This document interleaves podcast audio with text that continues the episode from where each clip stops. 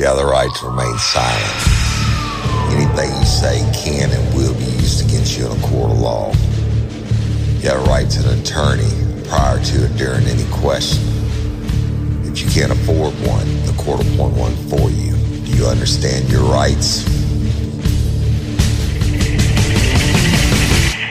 When the wolf is at your door,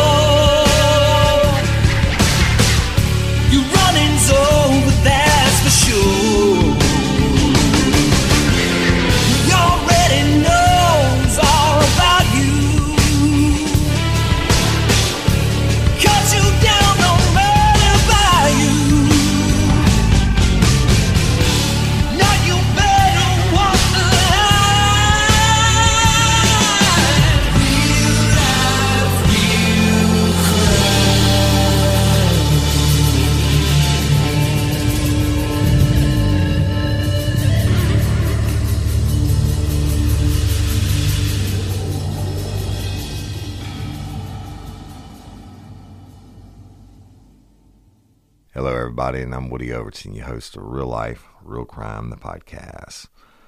And today I'm going to be continuing the series, I Did It. Stay tuned at the end of the show for some real life, real crime announcements. And as always, thank you for your support. And thank you, Patreon and Convicts, for your financial support. And I did put this case file up for y'all uh, under lock and key if you want to go read the reports, etc. So when I left you last, I told you about the three suspects, which are Carrier, Lejeune, and Street, were under arrest for the murder of Shane Hebert and the attempted murder of Murray Broussard. And um, the investigation, I'll just kind of sum it up for y'all and get to the to the trial. They arrested them all that night, and they stated that they had thrown uh, shotguns, plural, into a pond near the ballpark. I mean, they they were admitted basically that that they were there. The problem was they were blaming each other and not not saying who who the shooter was. But the pond was drained. Shotguns were never found.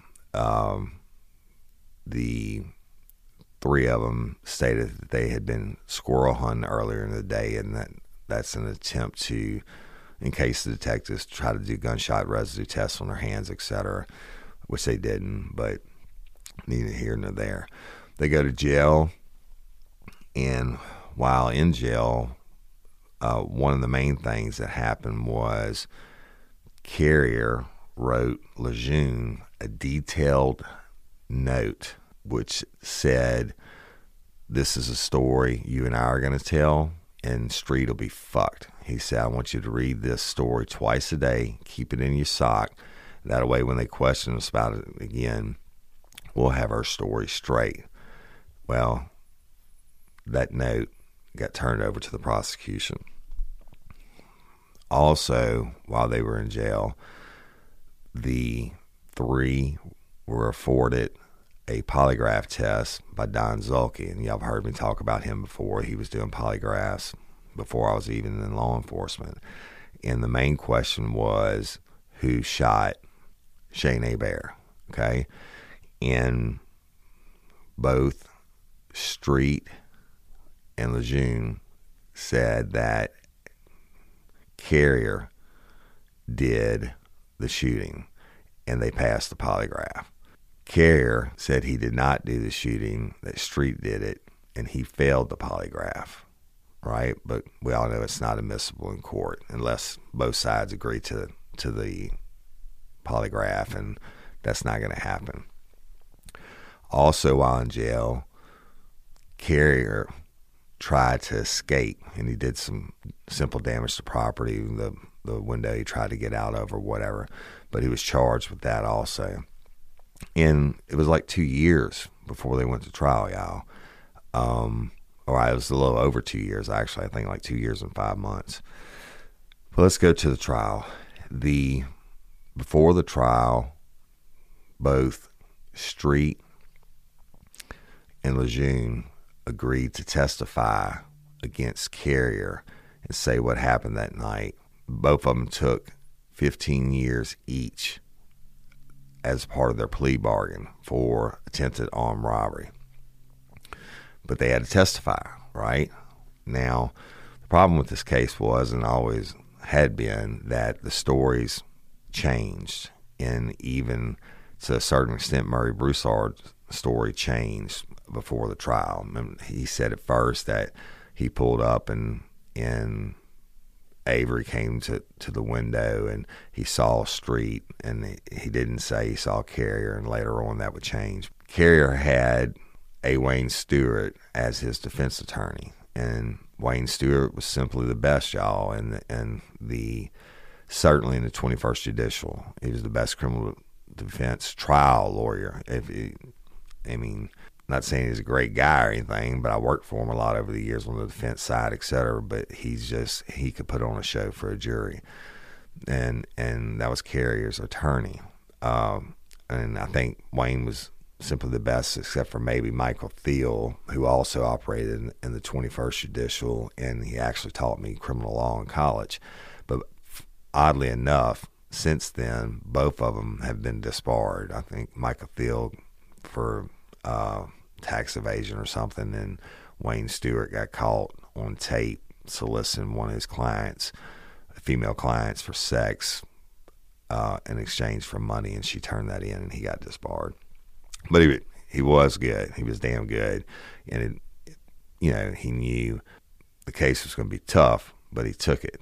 So now on the prosecution side, you had Charlotte Hebert and you've heard me talk about her numerous times before. She was the lead prosecutor who tried all the heaviest cases for Scott Perrilloux, who was the district attorney in the 21st Judicial, which covers Livingston Parish, Tangipahoa Parish, and St. Helena Parish.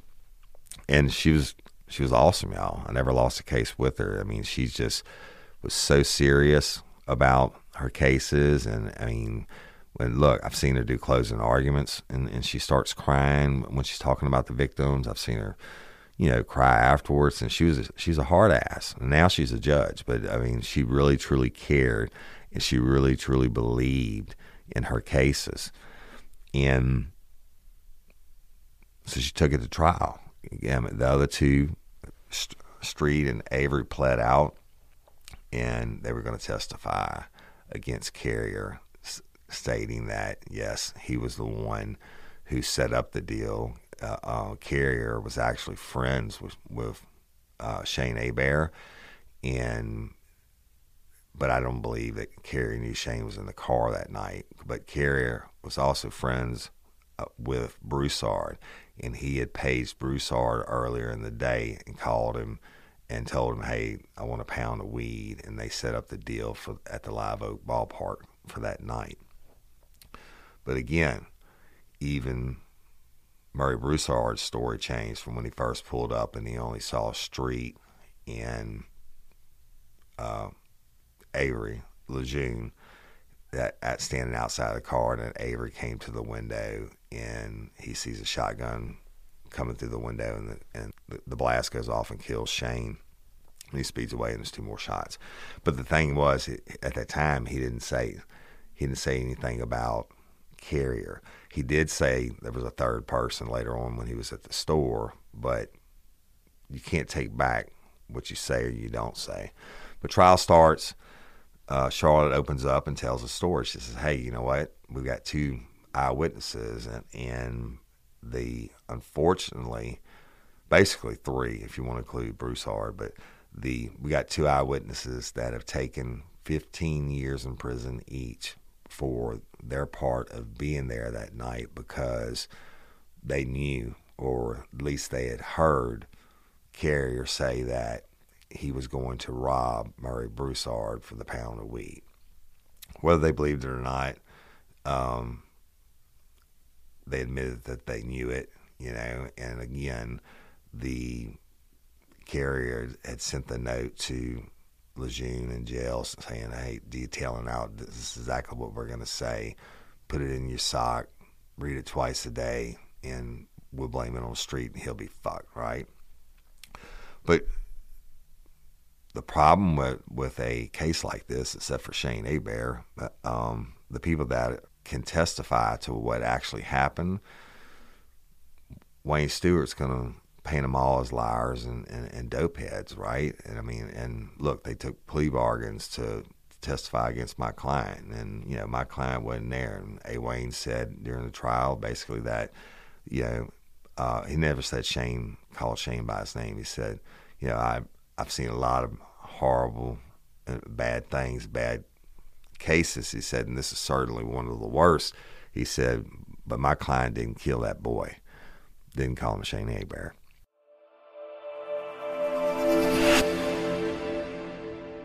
Hey, y'all, in the morning times when I hear, I wish these bags under my eyes would just go away, I know Cindy's in the bathroom putting on her makeup, getting ready for her day, right?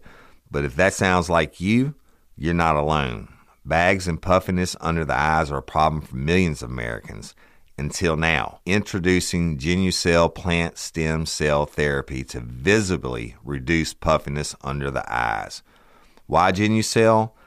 Well, like most people, you've tried innumerable anti aging skincare products claiming to erase wrinkles, lighten dark circles under the eyes, brighten skin, and restore a more youthful appearance. No doubt you've been disappointed. Genucel products really work. Genucel's anti aging skincare products are all based on antioxidants, natural substances proven to help repair and prevent damage caused by sun, wind, pollution, stress, and other external and internal factors. Their unique antioxidant skincare products are endorsed by doctors and celebrities. Genucel promises results that'll make you smile, guaranteed, or get 100% of your money back. Now, look, Cindy's been using Genucel products for months. Her favorite product is the Genucel Deep firming serum. She feels like her skin is glowing, her skin looks more plump, not saggy, and the appearance of age lines and wrinkles are diminishing. She loves how soft it makes her skin feel, and after she rubs it on her face, she uses what's left on her fingers to rub into her hands, and she says they even look better. Right now, Genucel's most popular package is 60% off at genucel.com slash RLRC. Treat yourself and a loved one to the absolute best skin care in the world. Just go to genucel.com slash RLRC and enter my special promo code RLRC for a free gift plus an additional 20% off when you purchase their most popular package. Free priority shipping for a limited time. That's G E N U C E L dot com slash R L R C.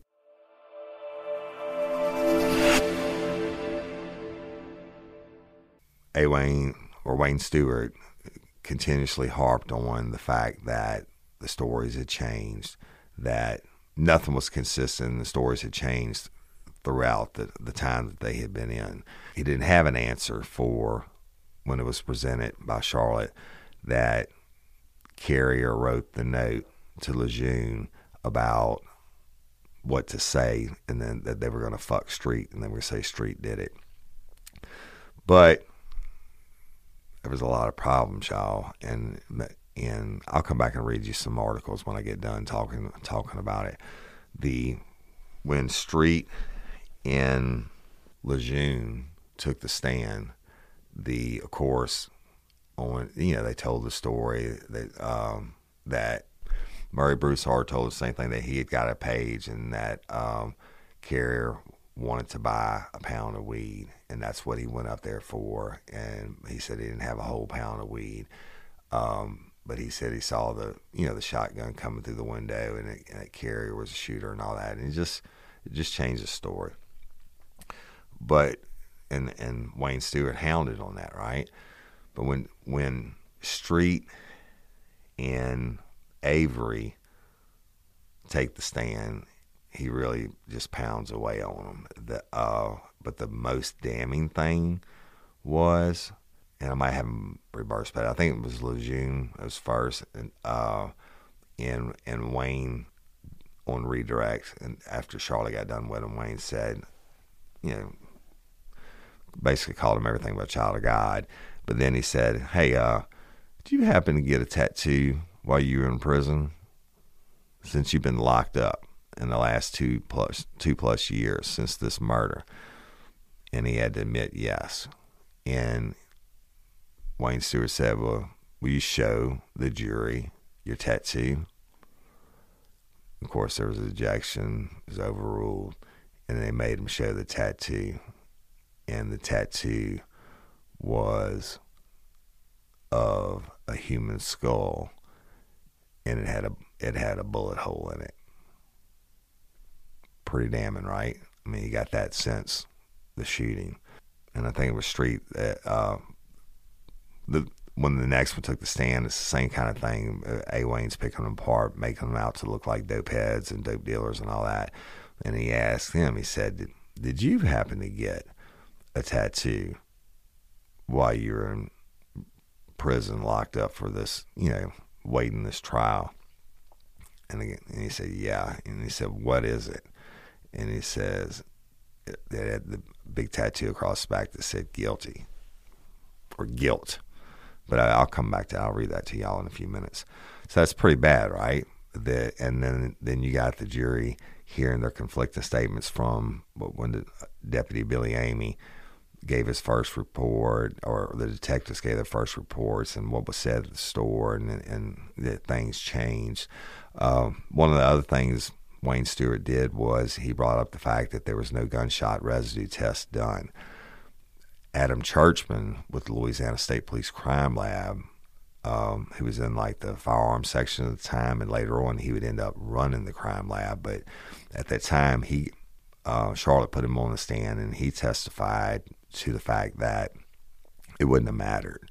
He said all the gunshot residue proves is that somebody handled a firearm. They can't tell you what firearm it was or when they handled it. it you know, if it, um, if it's six hours afterwards or whatever, then you know the test might not be there. Uh, the gunshot might, the residue might not be there. The GSR might not be there, but also the it was suspected that they had worn gloves. But on top of that, I think it was Carrier that testified or stated in his statements that they had been squirrel hunting earlier in the day, so he he might have GSR on his hands. But you, regardless, the detectives didn't take it. But really, that's, I mean, certainly wouldn't have hurt the prosecution's case, but it didn't really wouldn't have helped it. But maybe in the jury's mind, it played a little bit. I don't know. Nowadays, y'all, the GSR is almost obsolete. They they have a more advanced testing where they can actually tell you um, when somebody shoots a gun, they can get metal tracings and um, that you can't even see off of it and, and tie it back to that weapon, but it still doesn't tell you when they fire the weapon. So, but all these things Wayne picked apart. You know, but one of the Wayne, things Wayne said was to the jury, said, "Hey, you know what? This I've seen a lot of bad things, and certainly this is one of the worst." And he said, "Whoever shot that boy."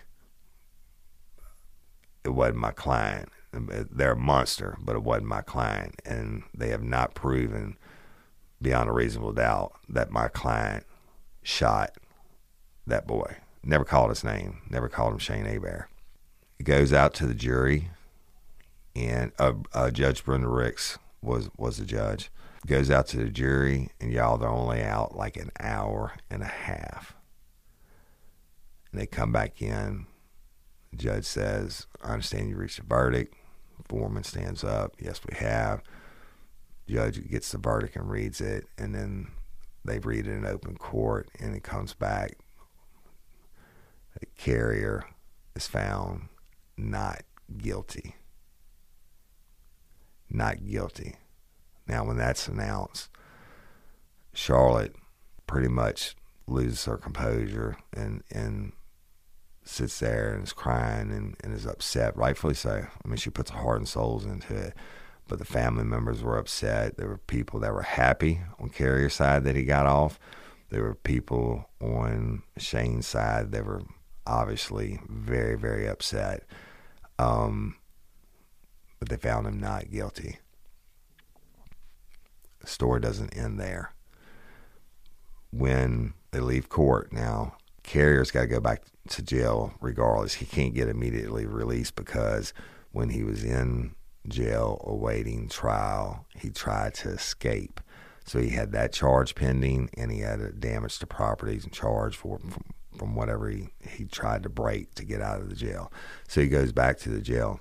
One of the deputies, and I don't know who it is, y'all, one of the deputies who was escorting him and, you know, asked him, he said, you know what? He said, it's over now. He said, who killed Shane Hebert? Who shot him? Carrier says, and I'm gonna, I'll read you exactly in a minute. I'm gonna sum it up for you. Carrier says, "Well, you know what? It's over with now." He said, "I guess I can tell you," meaning y'all that he couldn't be tried again for what he said because it would be double jeopardy. But Carrier says, "I shot him. I killed Shane Hebert." But he says it was an accident. He said, I put the gun in the window and Murray went to drive off and I pulled the gun out, was pulling the gun out of the window and it accidentally went off. Well, that's bullshit. Okay. The, I mean, that's just bullshit. It, it, I might have believed that if the gun had gone off once, but it didn't go off once.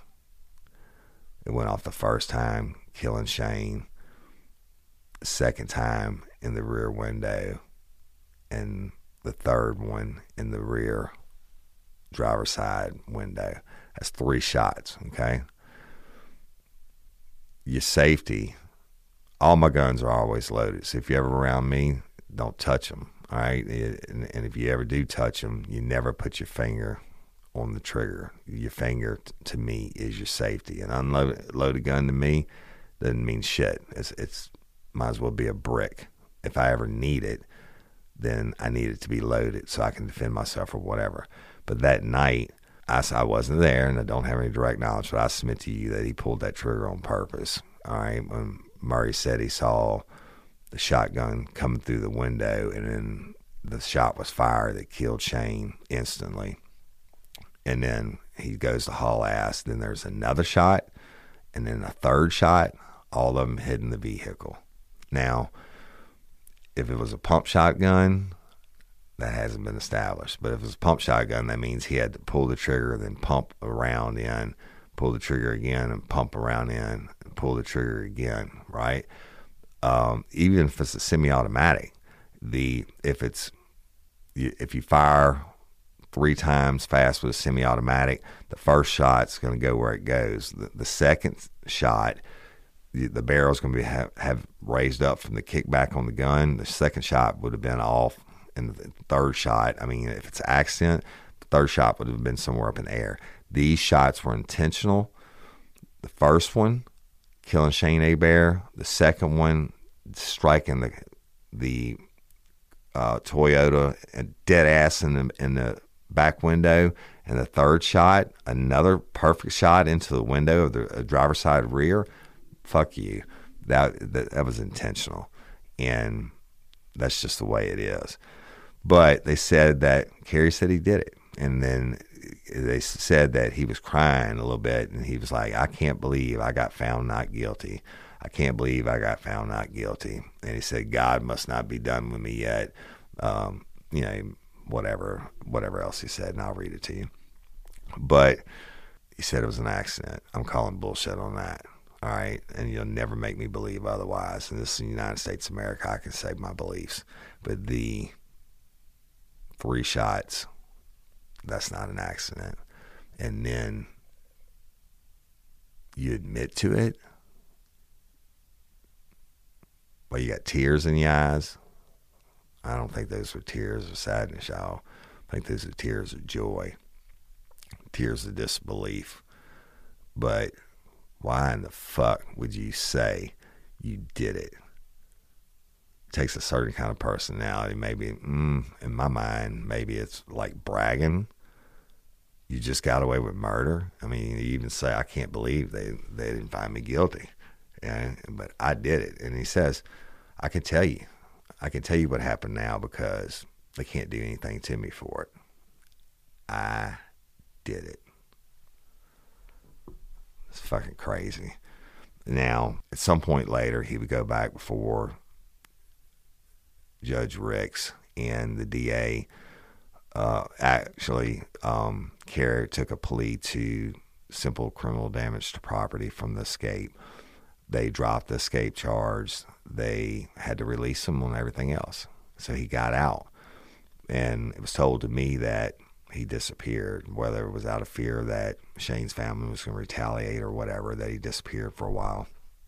But it didn't matter. The let me read y'all a little bit about the the trial, what what was officially written. It says, I was the trigger man, but it was an accident. A sheriff's deputy says, acquitted murder defendant Adam Carrier told him Wednesday after a jury freed him. According to a sheriff's incident report, the deputy asked Carrier after the trial who had killed 19 year old Shane Hebert in 1997. It's over now, Carrier was quoted as telling the deputy. I was found not guilty. I guess I could tell you. According to the report, Carrier then told the deputy that he, Avery Lejeune, and Matthew Street had gone to the Watson ballpark lot to rob Murray Broussard.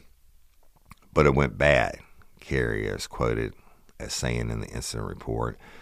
When Murray saw the shotgun coming in the window of his car, he took off. As I pulled the gun back, it went off. It was an accident. I wasn't going to kill anyone, it just happened.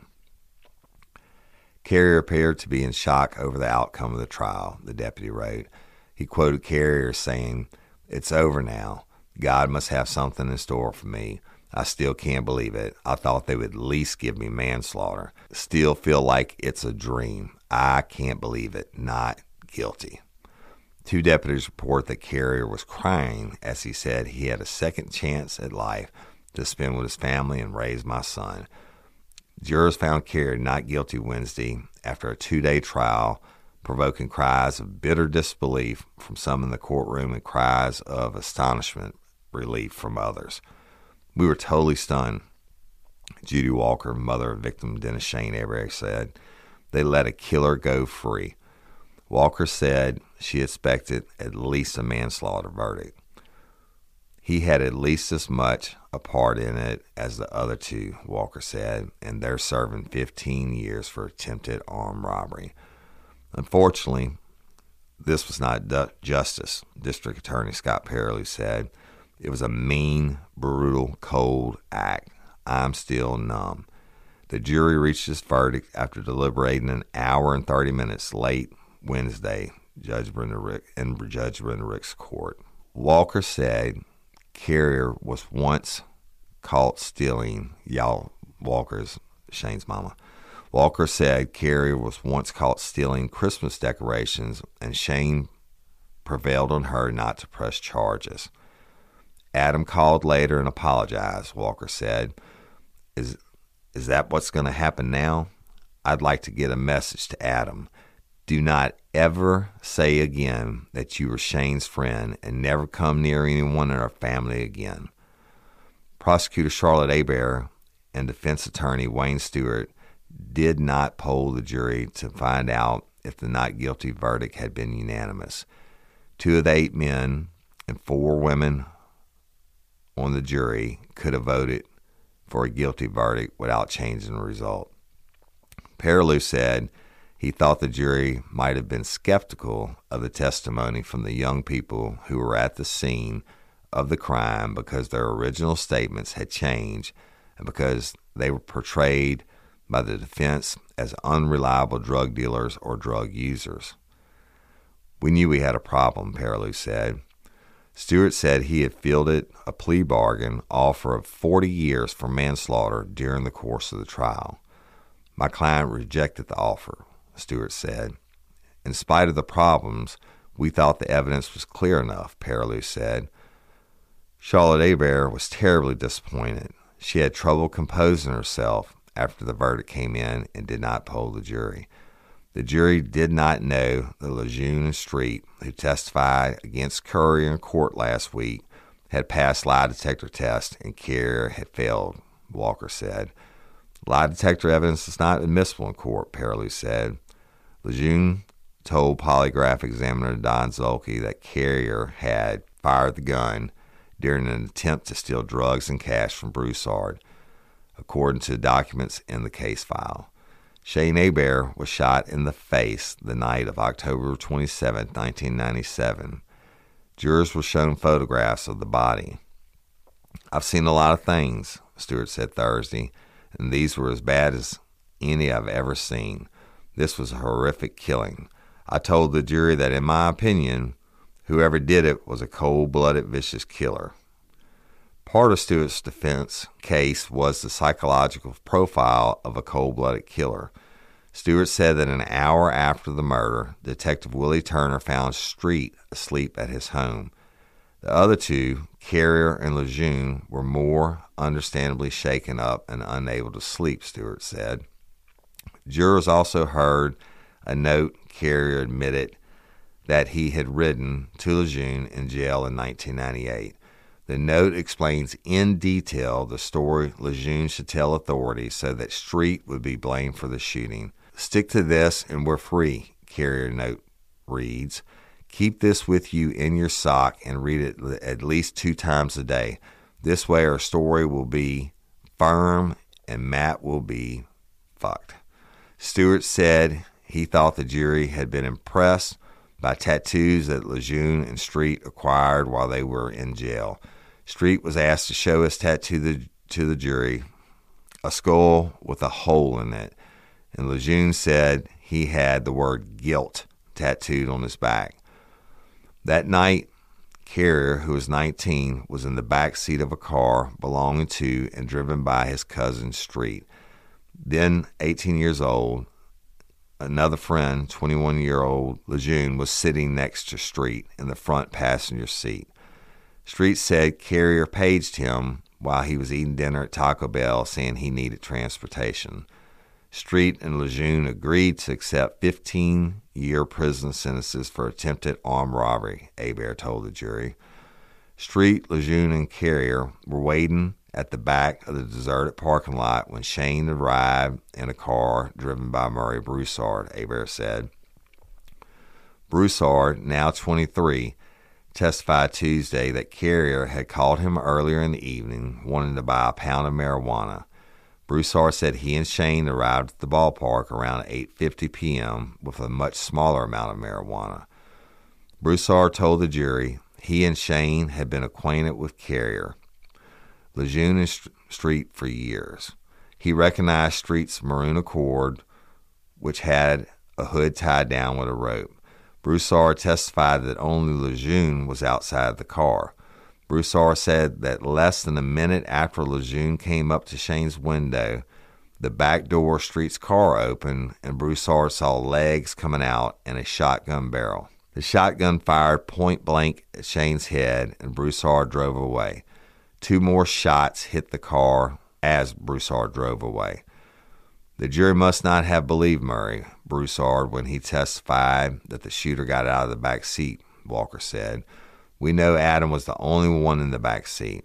I don't know why in the world they thought Broussard lied about it. Why would he? Broussard said blood splattered on him and all over the windshield, and he had a bullet fragment in his back. Broussard he said he drove south on Louisiana 16 with his dead friend next to him. When he reached the Watson traffic light, he pulled off into the Village Food Mart to call 911. So, y'all, that's, I mean, it's pretty crazy. All right, y'all, now I'm going to tell you, I'm going to read this other article from the Advocate about Carrier getting out of jail. Adam Carrier was released Tuesday after District Attorney Scott Perrilloux dropped a charge of attempted simple escape against the acquitted murder defendant. I'm disappointed Mr. Carrier is free, Perrilloux said. The system didn't work in this case. The 21st Judicial District Attorney said there are no other charges that Carrier could be prosecuted for by state or federal authorities without creating a case of double jeopardy. Carrier had allegedly tried to escape from parish prison while incarcerated to stand trial for the first degree murder. Carrier was acquitted earlier this year in the 1997 shooting death of 19 year old Dennis Shane Hebert at the Watson ballpark. The 21 year old carrier, however, did plead guilty to simple criminal damage to property in connection with the incident in the prisons. In the prison, official with the district attorney's office said. Carrier reportedly told a sheriff's deputy after his acquittal that he had fired the fatal shot accidentally during a botched armed robbery attempt. As I pulled the gun back, it went off. Carrier was quoted as saying in an incident report filed by the deputy. It was an accident. I wasn't going to kill anyone. It just happened. Carrier is the grandson of former state representative Bernard Carrier and son of school board president Ernest Carrier Jr. Perrilloux said Matthew Street and Ava Lejeune who had previously accepted 15 year sentences for attempted armed robbery in exchange for testimony against Carrier during the trial, were previously released at the request of the victim's mother. Carrier was released after District Judge Brenda Ricks credited him with time served. So that's it, y'all. The um, one more thing I'm going to read to you, but the Miss Judy, who is Shane Hebert's mama, who I talked to, and I've talked to since the first broadcast, but I talked to her before the first broadcast. Um, and she even told Perrilloux back then, you know, would you please just let those other boys out? Even though they accept, accepted 15 year plea deals, she says, just let them out. You know, they, I know they told the truth and they don't deserve 15 years if Carrier gets to walk free. And oddly enough, the DA did that. So I want to read you one last thing. Miss Judy published this, okay?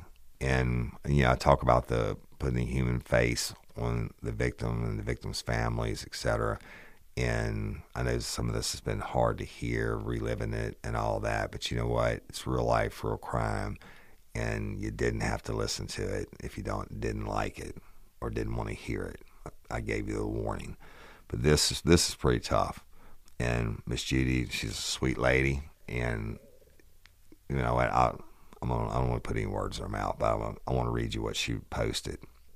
It's, it's titled "Shane Hebert, Victim Without Justice." Says, "I gave you life, I gave you love, I gave you freedom, I gave you guidance, I gave you room to grow, I gave you love and support." I gave you morals and values.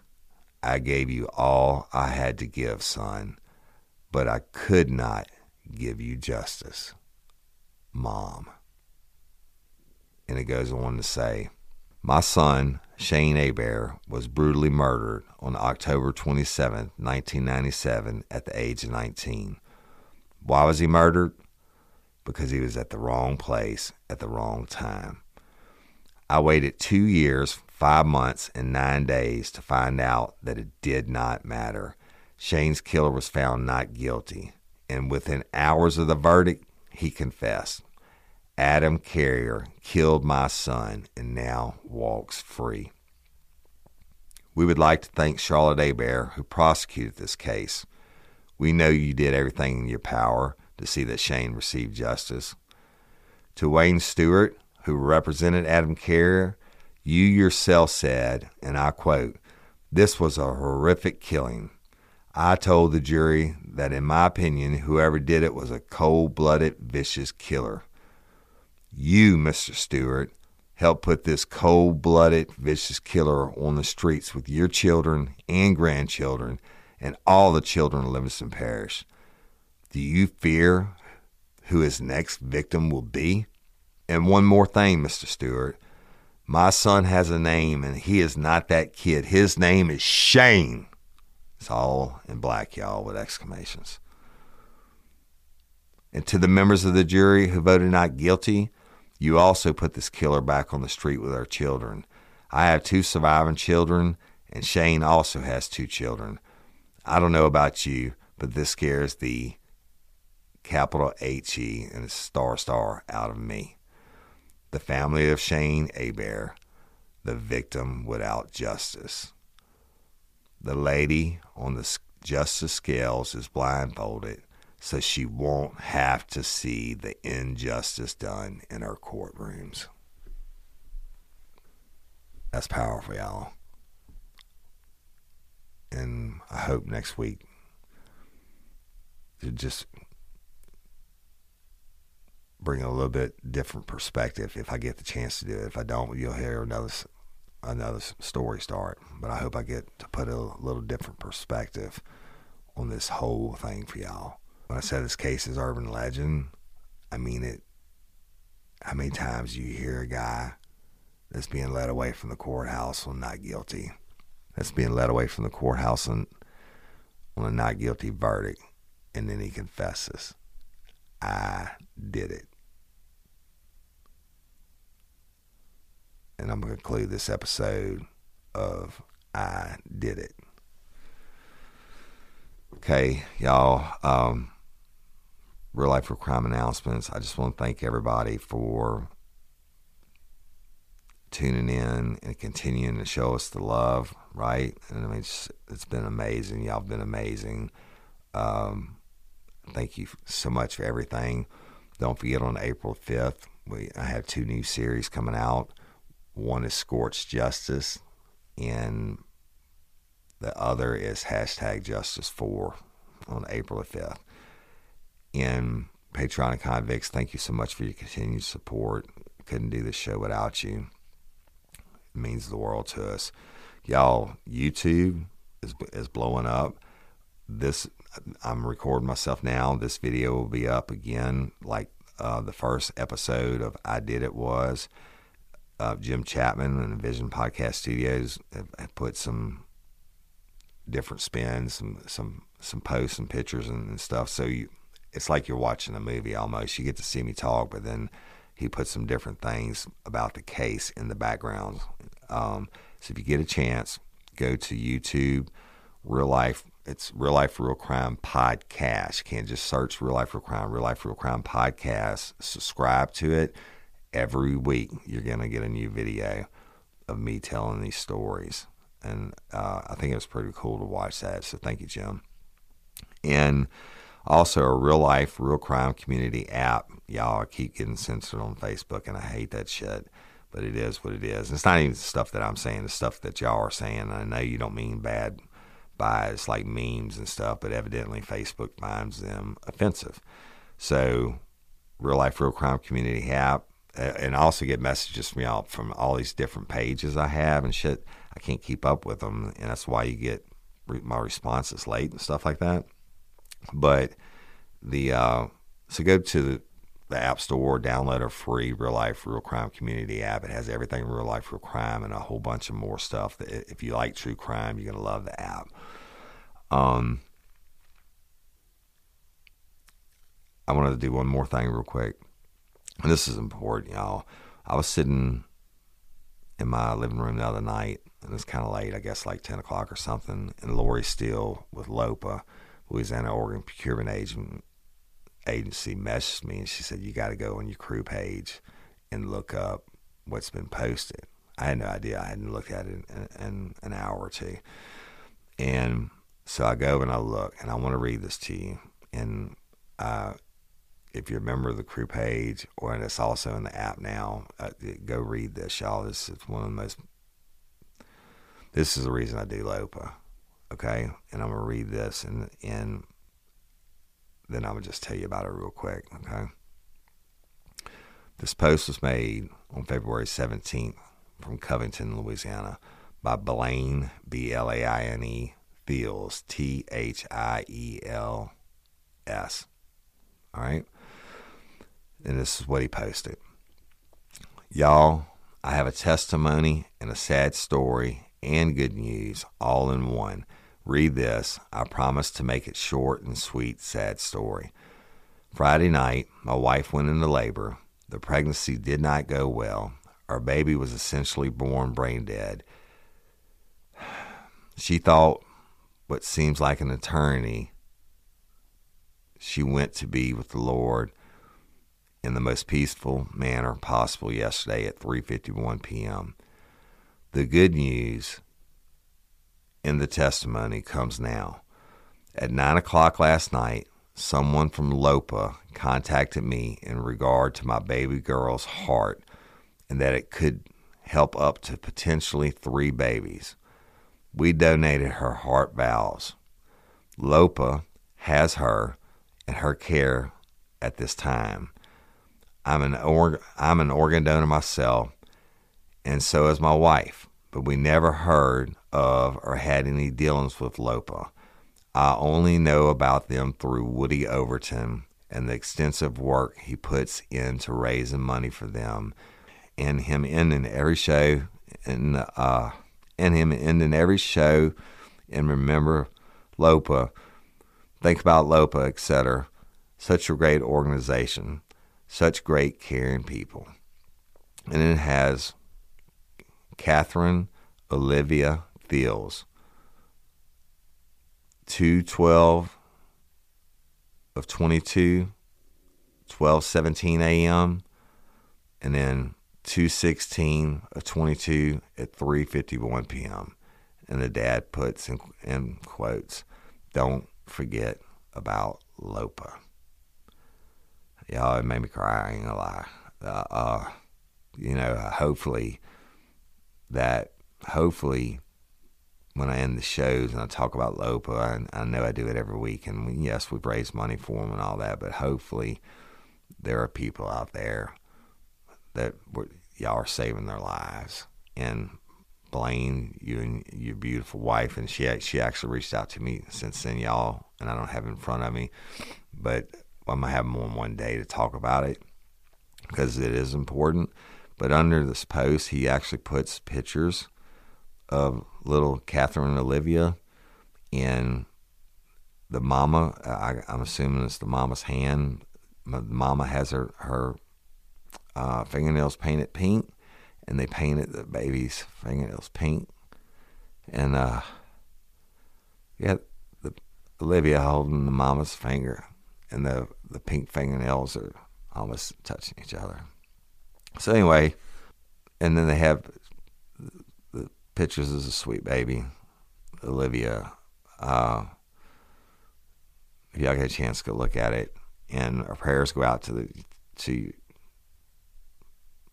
um, the parents and, and all the loved ones of the little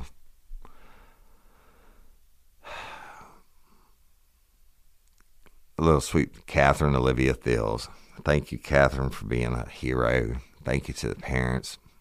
Blaine and, and, and your wife for being a hero. And I I don't have any direct knowledge, but I you know Lopa, thank you for reaching out and and hopefully those you, hopefully Catherine's heart valves went and saved three other lives, three little babies. Can y'all imagine that? That's pretty amazing. All right. And I'm Woody Overton, your host for Life for Crime podcast.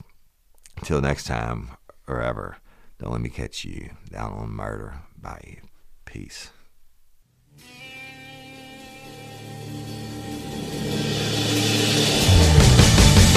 You have the right to remain silent. Anything you say can and will be used against you in a court of law.